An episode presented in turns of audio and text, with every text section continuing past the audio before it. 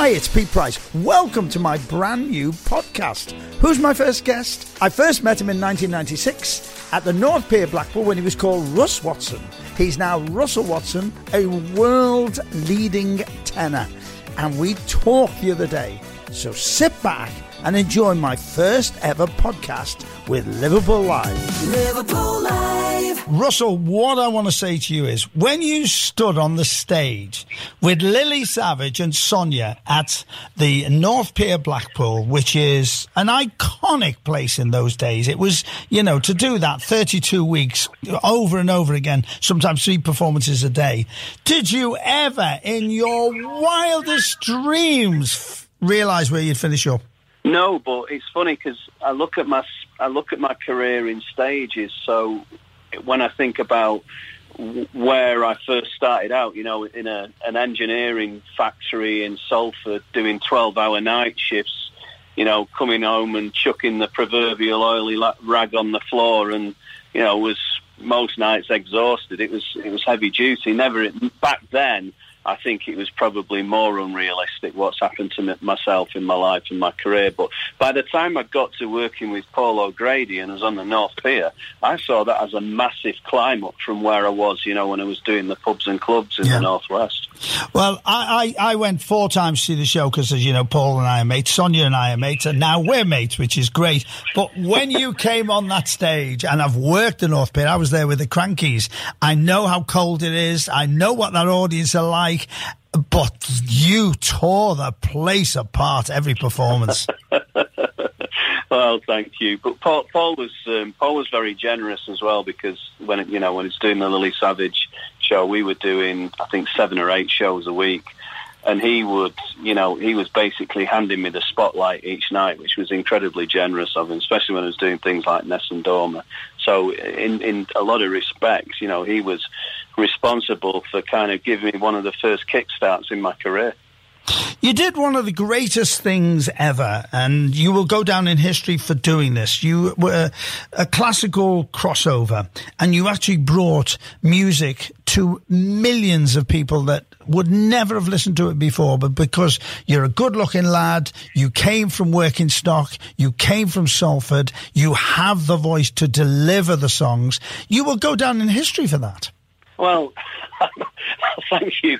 Um, I mean, I, I take the plaudits and thank you very much. But I remember, you know, very clearly back in '99 when I first when I got my record deal, and the, the first record record was uh, released in in early two well late 2000. It was September 2000, and I just remember back then, you know, how the classical music industry was, and you'll remember it really clearly as well because so even even back then they had what they considered to be classical crossover artists, but none that had really broke those barriers the way we did in the early stages. And if you remember, you'd go into you know one of the particularly well-known record shops on the high street, and there'd usually be two or three floors in the big stores.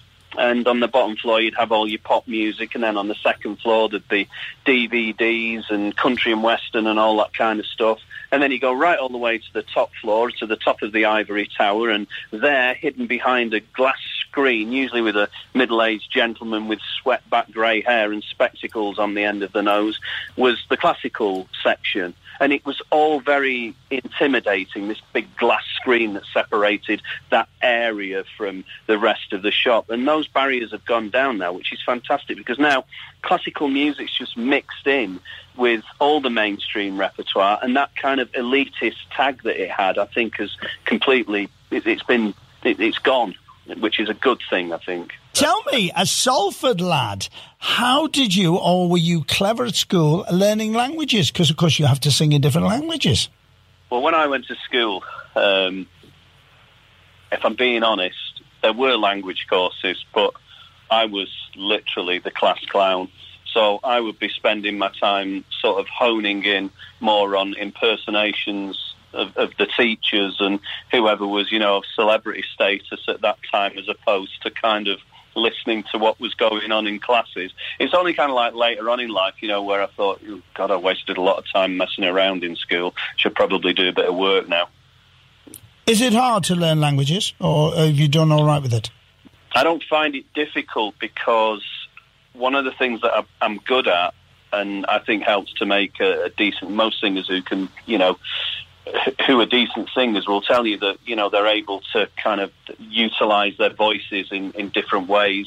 Um, so languages and tunes and singing and things like that. Anything that's basically linked to music, Yeah. um, I seem to pick up very, very well. Um, and languages are, are, are one of them. Because I, I mean, I've sung in so many languages, from Swedish to um, to Italian to Latin to German, um, French. Goodness me, the, Wow. the, the list goes on. Incredible. I was going to say American then, but I resisted the temptation. now, uh, you're passionate about uh, Salford. You've never forgotten your roots. I found out today that uh, Emma Rodgers, who is a very famous sculptor who lives on the Yeah. Wirral and has built some beautiful pieces. In fact, she created the iconic Cilla Black statue that I got her the deal. So I got that all sorted, and she created um, Cilla Black. Um, she is creating a piece for Salford for uh, Bexley Square, and apparently Councillor Stephen Coen uh, from Salford got in touch with you because you're such an advocate and such a uh, an ambassador for Salford. He wanted you to be part of the statue, and you are. I know, and it's fantastic. And any kind of, I, always find the localized accolades even more, even more thrilling than say. I mean, I've won a few Brit Awards in my times, and and it's great when you get that kind of recognition from the industry and, and fans and so on. But when you're recognised by your own community and your own people, it really is a, a wonderful feeling, and it's it's lovely to to know that you know I've been thought of in that way. So I'm really grateful for that. Tell me about Salford. Is, has it changed a lot as you've grown up as a kid? I think everywhere's changed since I grew up as a kid. And one of the most fundamental differences, I think, between, say, when I think about now and when I was a kid, is it's very rare now on, on the little streets, you know, the side streets where we all used to kick around and play football. You don't really see many kids outside playing footy on the. In fact, all you generally most of what you see is is kind of cars parked up. Every you know, most families have now got two or three cars each, and they're all parked down the street. There's nowhere for the kids to play football, and if they are playing, it's usually FIFA. So I think the, the most fundamental difference, I think for me, driving in, particularly where my mum lives, because she's still in uh, Salford, you know, when I go and visit her, it's like a car park on the street, and there's, you know, these, there's always used to be jumpers at one end and jumpers at the other as goals, and everyone would be kind of out on push bikes or whatever, riding around the, the cul-de-sac, and all that's changed. I think, I think the attitude to music has changed as well. You know, I mean, I remember again when I was a kid, with a bit of nostalgia. There was, it was always a great feeling, you know, when your favourite band had a record out, and from, where I lived, you know, we'd jump on the number ten bus from where we lived, going to you know Manchester town centre, jump into the nearest HMV and pick up your 12-inch vinyl disc and jump back on the, the bus back home and you'd be, you know, opening up, looking at the sleeve and you get home and it was a big event, putting it on the on the turntable and you put the the needle to the plastic and it was an event, whereas now it's just so easily accessible, which in some respects is good, but I do think it's taken a little bit of the, I don't know, the magic away from it. Salford, is it a big place, a small place? Do you compare it with anywhere? Is it, it got its own feel? It's a big, it's a big place, but it doesn't. It's it's strange because it doesn't feel big. so it kind of, in in a lot of respects, it reminds me of Liverpool. It's a big place, but it still feels like there's a real community spirit there. I think there's certain cities where you visit and they just feel massive and you feel completely engulfed by them. But I always get a real sense of of, commu- of, of a sense of community when you know when I'm in Salford, and I, and it's exactly the same. You know, I'm not blowing smoke here. I feel exactly the same because I, I worked the clubs in Liverpool for you know the best part of ten years, and there all there was always that feeling when you went there of a real sense of community, which is something that I loved. What's the next piece of music you're going to play? Well, I was thinking of maybe back in 2002. I got a call from a lady called Diane Warren, who is one of the most prolific songwriters on the planet. and she'd wrote a song for my first album in 2000.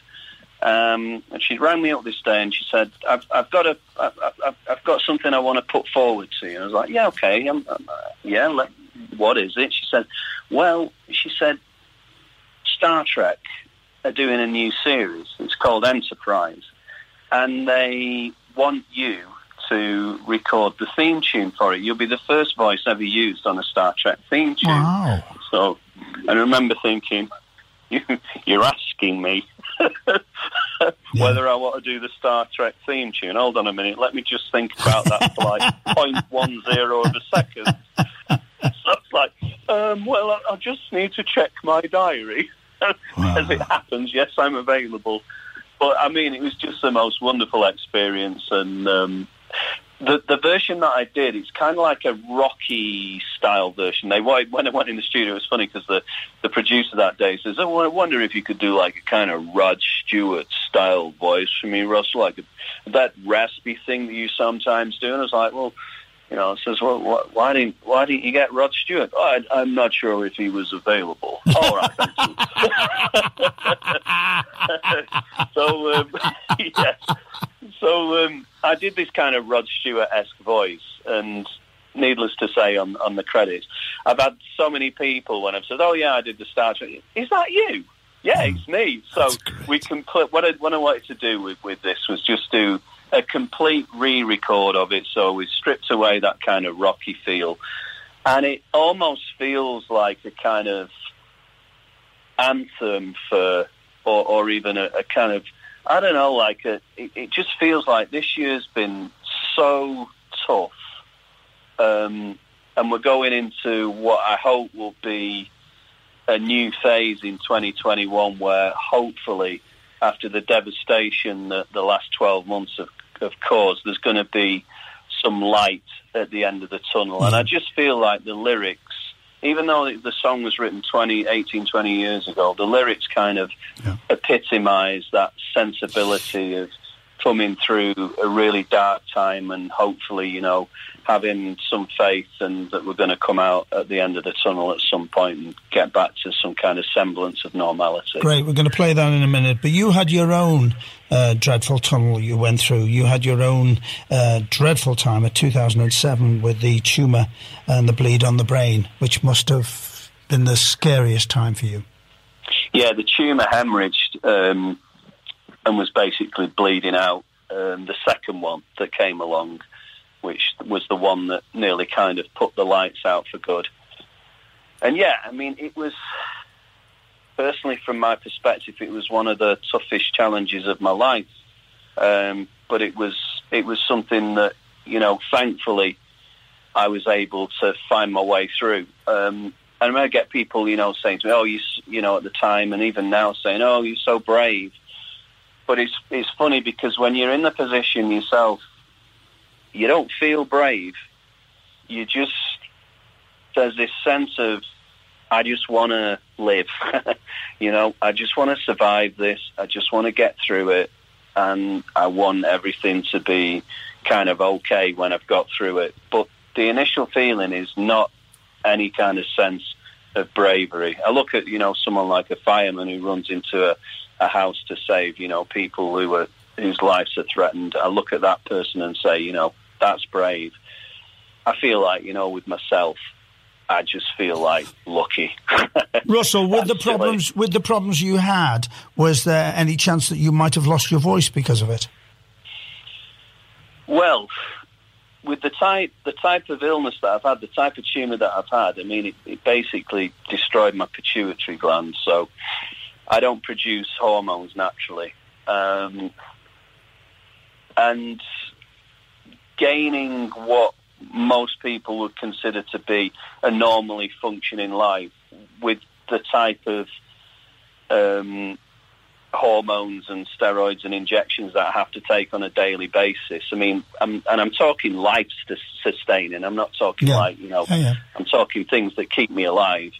Um, most people, or a lot of people with a similar situation, don't go back to normal. And I was told early on, you know, it's unlikely you'll be doing what you've been doing before. The chances are you probably won't be singing the big classical repertoire and everything else. And uh, I just I had other ideas, like I did, you know, when I was told I'd never be singing classical music when Yeah. I was working in a factory. Yeah. no, no, because you without that driving force, forget it. You have to. If you don't believe in yourself, you know. I've made a nice living through my life. I haven't been a big star or anything, but I've believed in myself. And when people have laughed at me and messed about and given me grief and everything, but I've believed in myself and never stopped it, Russell. Yeah, but predominantly you find with people that are negative towards you, there's usually something missing in their lives, and that's fine and fair enough. But um, I, you know, one of the things that I've never done is process negativity and let it affect my life. There's always going to be negativity. I've been up against a lot of it in my life and my career. Um, and the one one piece of advice that I'd give, you know, anybody that was kind of coming into the music industry for the first time, is just be prepared to hear the word no because you're going to hear it a Oh. lot and you're going to get a lot of promises made to you that aren't going to come to fruition.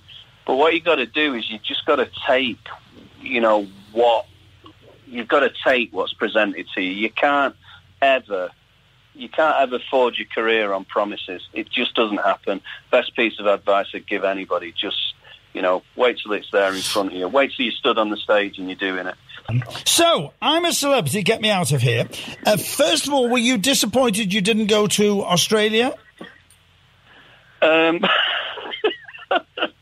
well, it's funny because it was kind of it, it was sort of like for me it was it was one of those things where part of me was was disappointed, but part of me was actually really pleased that um, you know North Wales, the place where we were, the, the castle that we were in was basically like 45 miles down the road from where I live. So it was uh, a damn sight easier than getting to you know, Australia and the 32-hour flight that you've got to look forward to, and then coming back with probably two weeks' worth of um, jet lag running into a load of promo for the new record. So, yeah, I was, uh, and, and also I've got a real affinity, as probably a lot of us probably have in this sort of like northwest area, a real affinity with um, with with Wales and North Wales in particular, because you know, growing up in Salford, um, there was no Mediterranean holidays um, in, in our household. It was, you know, my mum and dad would throw me and my sister into the back of the Hillman Imp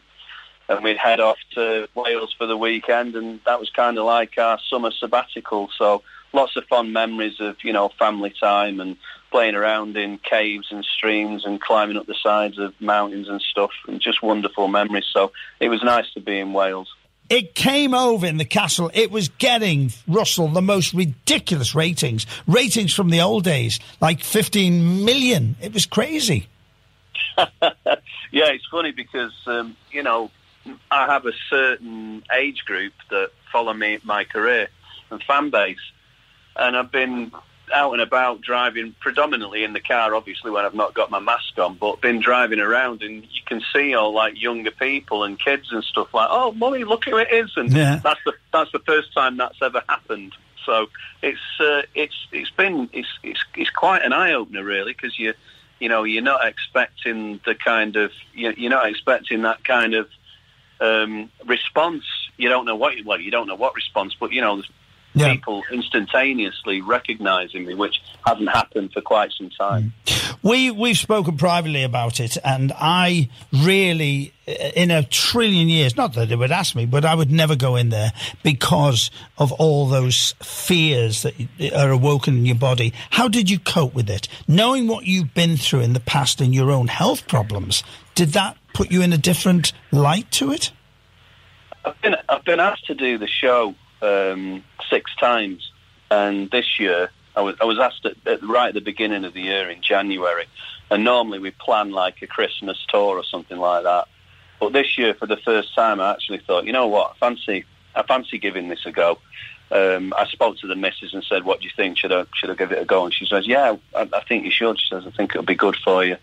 Um, so that's the main reason that I did it. I wasn't entirely sure how I was going to be able to manage all the medication that I've got to take um, because sometimes, you know, like Pete was funny because like you get people saying, "Oh, he wasn't here for such Yeah, a thing, and yeah. he wasn't here for that, and where was he when?" Well, probably injecting something into my stomach or waiting for you know my morning dose of hydrocortisone to kick into my body so I can get up. So that was a bit of a challenge. But you know, the bottom line was was that aside from the medication side of things, I really enjoyed it, and it was a great experience. It's one I would I will never forget. No regrets at all about doing the show. It's um, it, it was fabulous. Russell, you mentioned your medication. Can we ask how that worked? Did you do you have to have a nurse to help you, or or somebody? No, I, I, I self-administer everything. Um, I inject myself um, with growth hormone. I take hydrocortisone, which is kind of like the body stress hormone. That's the one that if I didn't take for, you know, say 36, 48 hours, I'd be dead. Um, so that's the most important one, the hydrocortisone, and making sure that my, my stress levels, you know, well, making sure that the cortisol levels stay where they should be. Um, like, it's, you know, it's, it's silly things like if there was a trial or anything like that, I've got to double up on my hydrocortisone and make sure I take it because any stress, it, it goes straight to me. What I love, Russell, and you've played some of the greatest concert rooms and stadiums in the world. But one thing you've got that a lot of opera singers who have been trained down their road have not got, you know how to handle an audience because of your working background and the way you've worked at clubs. And I love the way you work an audience. Oh, thank you very much. Thank you. I really appreciate that. It's a gift, isn't it? That can't it can't be taught. It, it's got to be done through all those nights of didn't work quite that night. That didn't work that night. You, you know what I mean? Yeah, it was. I mean, it's it's doing the, the clubs and the pubs, doing that circuit. It's the industry of hard knocks. There's no doubt about it, and it's you know it was a ten year apprenticeship to me. I remember when I first walked into the first walked onto a stage. Um, God knows what it must have looked like, but there was uh, there was hardly any movement. I was absolutely, I, I, I wouldn't say petrified, but I didn't feel comfortable in the environment. Uh, the confidence wasn't there, and it built up slowly. Uh, you know, hundreds and hundreds of hours of of being on stages, singing to different audiences, night after night after night. Um, and that's kind of you know where where I applied my trade, and it's seen me it, it's seen me well, you know, in some fantastic locations where you know I've been on stage, and I remember there's been some. There was a lovely article written about me um, many years ago in the New York Times. I'd done a concert at Carnegie Hall, and it's that's actually one of the nicest things that's ever been written about me. And the um, the, the person that wrote the article said um, he schmoozed with the audience like Frank Sinatra, and he sang like Pavarotti, and, and it was just one of the. It was like what an accolade to receive, and um, it was just a, a. It's a wonderful feeling when people write nice things because quite a lot of the time they're not writing nice things, and you have to kind of take the good with the bad. Actually, you had a lot of problems for a while, didn't you, with the music snobs? But the more they had to go at you, the more the people loved you. Yeah, the classical, the classical, um, what what you call that classical hierarchy, had a few issues with me, and that they uh, they had a couple of chips at me Yeah. over the years. But I think oh, that just encouraged people, you know, to go out and buy more of the records. the fact that you know they were having a chip at me, and that you know a lot of the people were saying he's, he's one of us, he's one of ours. You know, Yeah. leave him alone. His voice sounds great, and we love him. So who cares what you think? Kind of attitude. It was. Uh, you know, again, it's a it's a nice sentiment, and that's where the tag, the people's tenor, came from. I've got to tell you, talking about stage presence and learning and coming off stage and feeling the audience were different or it was a difficult night or whatever. My favourite story in my career ever was interviewing Tony Bennett many, many years ago. And he came off the Empire stage and he was a very gentle soul and he was charming to be with. He was absolutely lovely. And he got, I think it was a 20 minute standing ovation. And he came into the dressing room and I said, I said, that must be a fantastic feeling. And he said, I felt they weren't quite with me tonight. oh, I love show business. perspective. Do you know what, young man? It is a joy to know you. It's a joy to watch your career. I was, as you know, I was looking back in my past and I wrote about you in the Echo when you were poorly because I was so worried about you. And so many of my listeners were so concerned. You've done phenomenal and you still will and your voice gets better and better. And the new album i love 20 years it's it's 20 it's, it's just great. It, the album is called 20 the new album is called 20 would you like to say goodbye? Yeah well first of all pete you're an absolute gem. Um, i think our friendship dates back well i think you said 19 the, the sort of mid 90s I think you're a wonderful human being, a very generous soul as well. It's been a real pleasure to chat with you tonight. Um, thanks to everyone who's listened in. I know there's a, a couple of uh, couple of my fans listening in as well. So, night. God bless. Um, stay safe and look after yourselves. It's uh, it's tough out there at the moment, but um, there's a lot of praying going on, and hopefully at some point some of it's going to work and come through. But look after yourself. Well, I hope you really enjoyed my first podcast. If you liked it, why not subscribe? And I can be with you all the time. Go on, you know it makes sense. It's Pete Price, and it's my brand new podcast. Liverpool Live.